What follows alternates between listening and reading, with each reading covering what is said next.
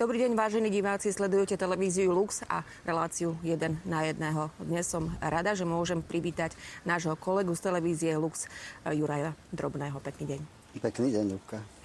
Tak ako po minulé roky, aj tento rok v júni je jún mesiacom kňazských vysviacok. Kedy si ju mal ty? Koľko si mal rokov? A kde a kto ťa vysvetlil?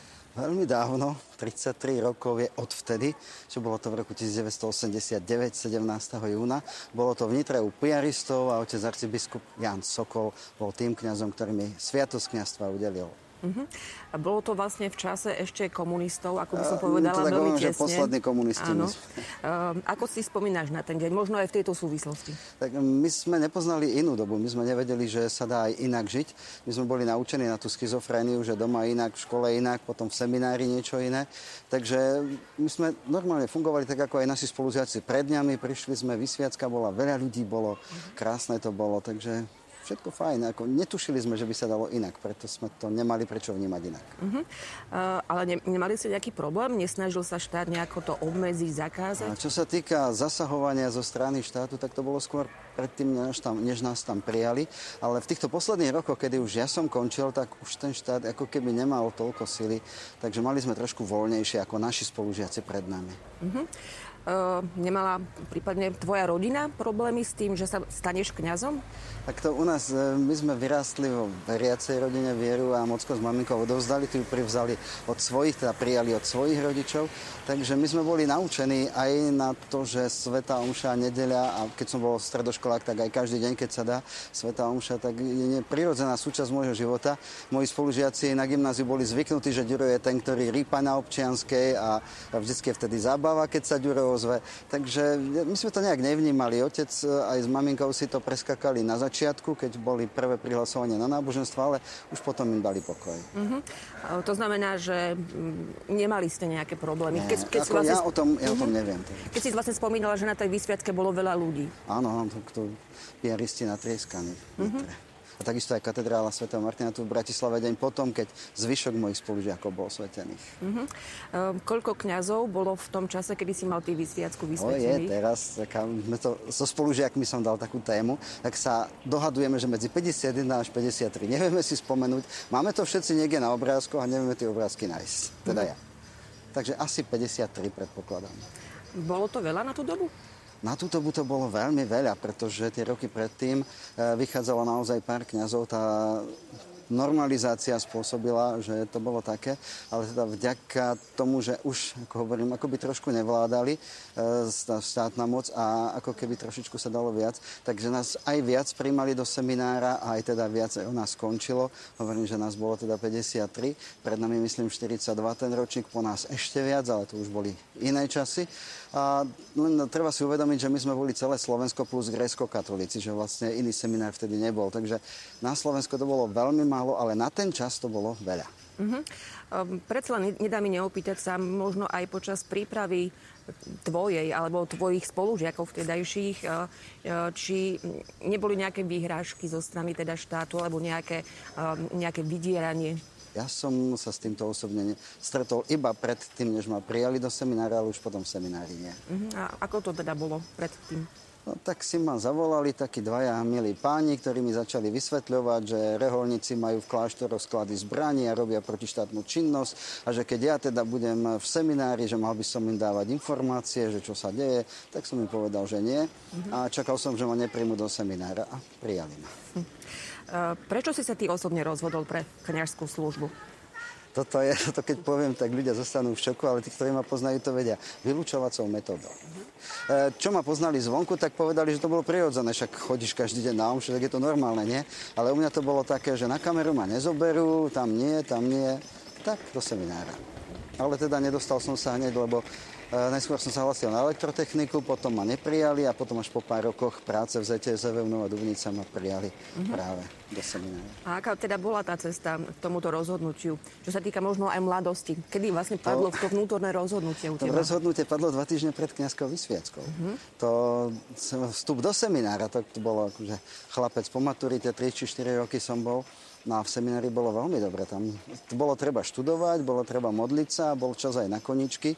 A mňa štúdium veľmi nešlo, modlitba ma nebavila, no tak z koničky. A to sa v seminári dalo. Aj v tých časoch.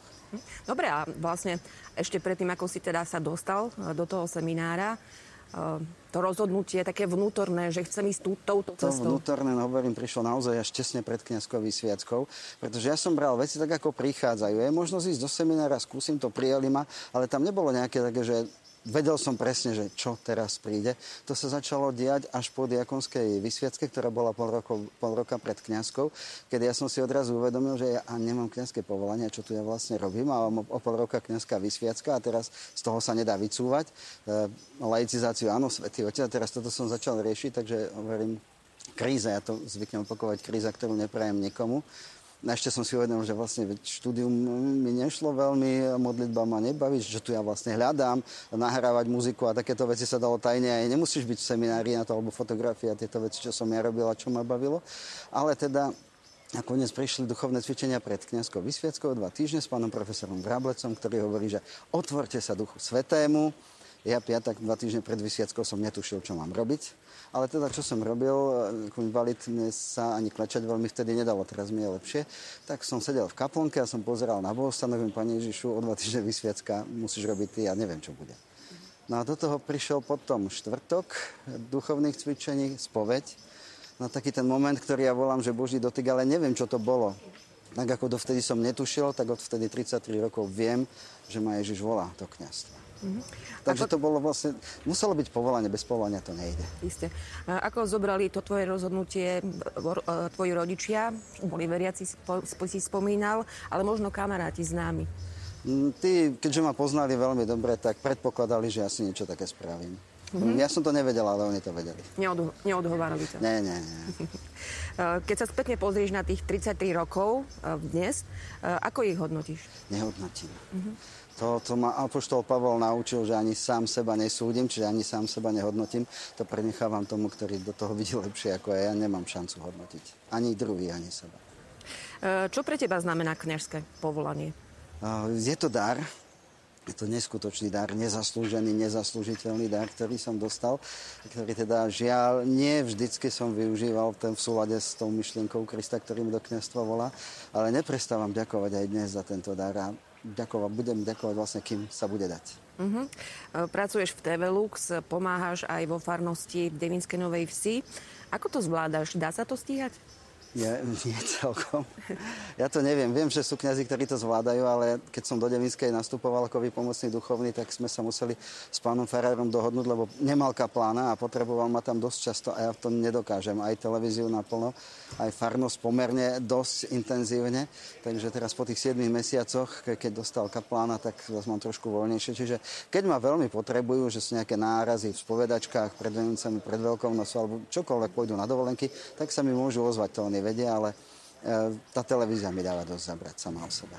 A dobre, tak teda nadviažujem. A prečo si sa rozhodol pre televíziu Lux?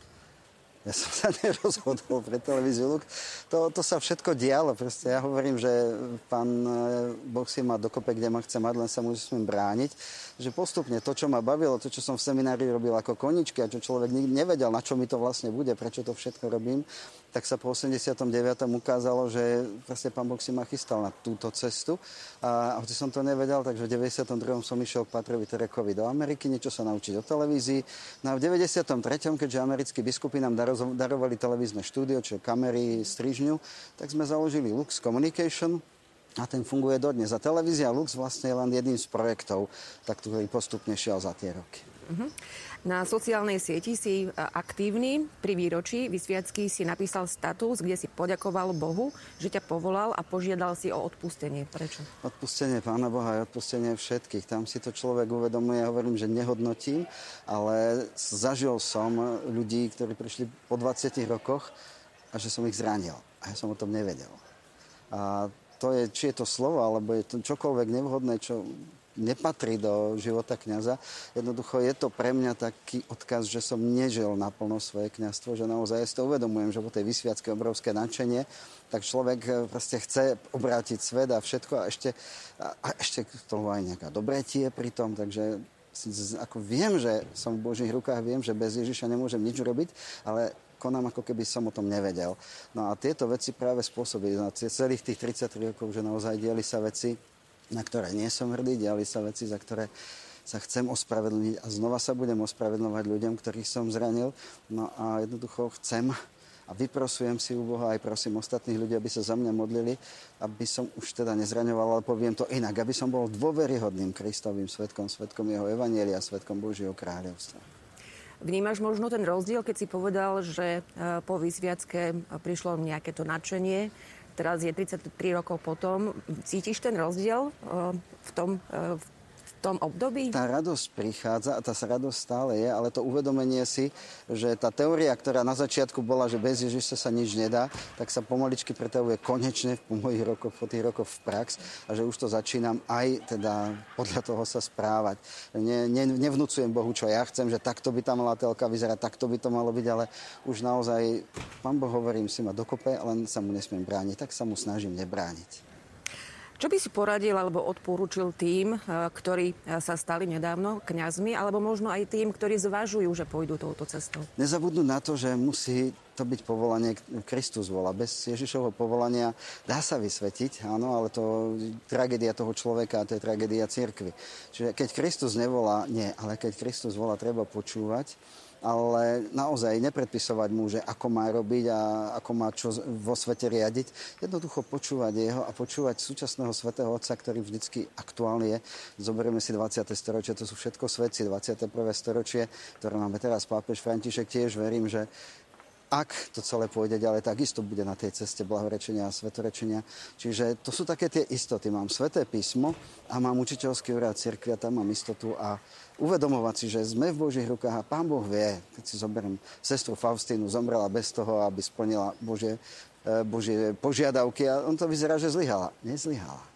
Pán Boh má pripravené, každý z nás má proste odohrať tú úlohu, ktorá mu je určená a ďakovať za to všetko, čo dostáva. A mať radosť zo života, aj keď teda bez kríža to nejde, ale mať radosť z toho všetkého. Ďakujem veľmi pekne, samozrejme. My sa, Juraj, za teba budeme modliť a modlíme, takisto aj za všetkých kňazov na Slovensku a prajeme ti teda k výročiu vysviacky, najmä Božieho požehnania. Ďakujem veľmi pekne. Tak to bol Juraj Drobný.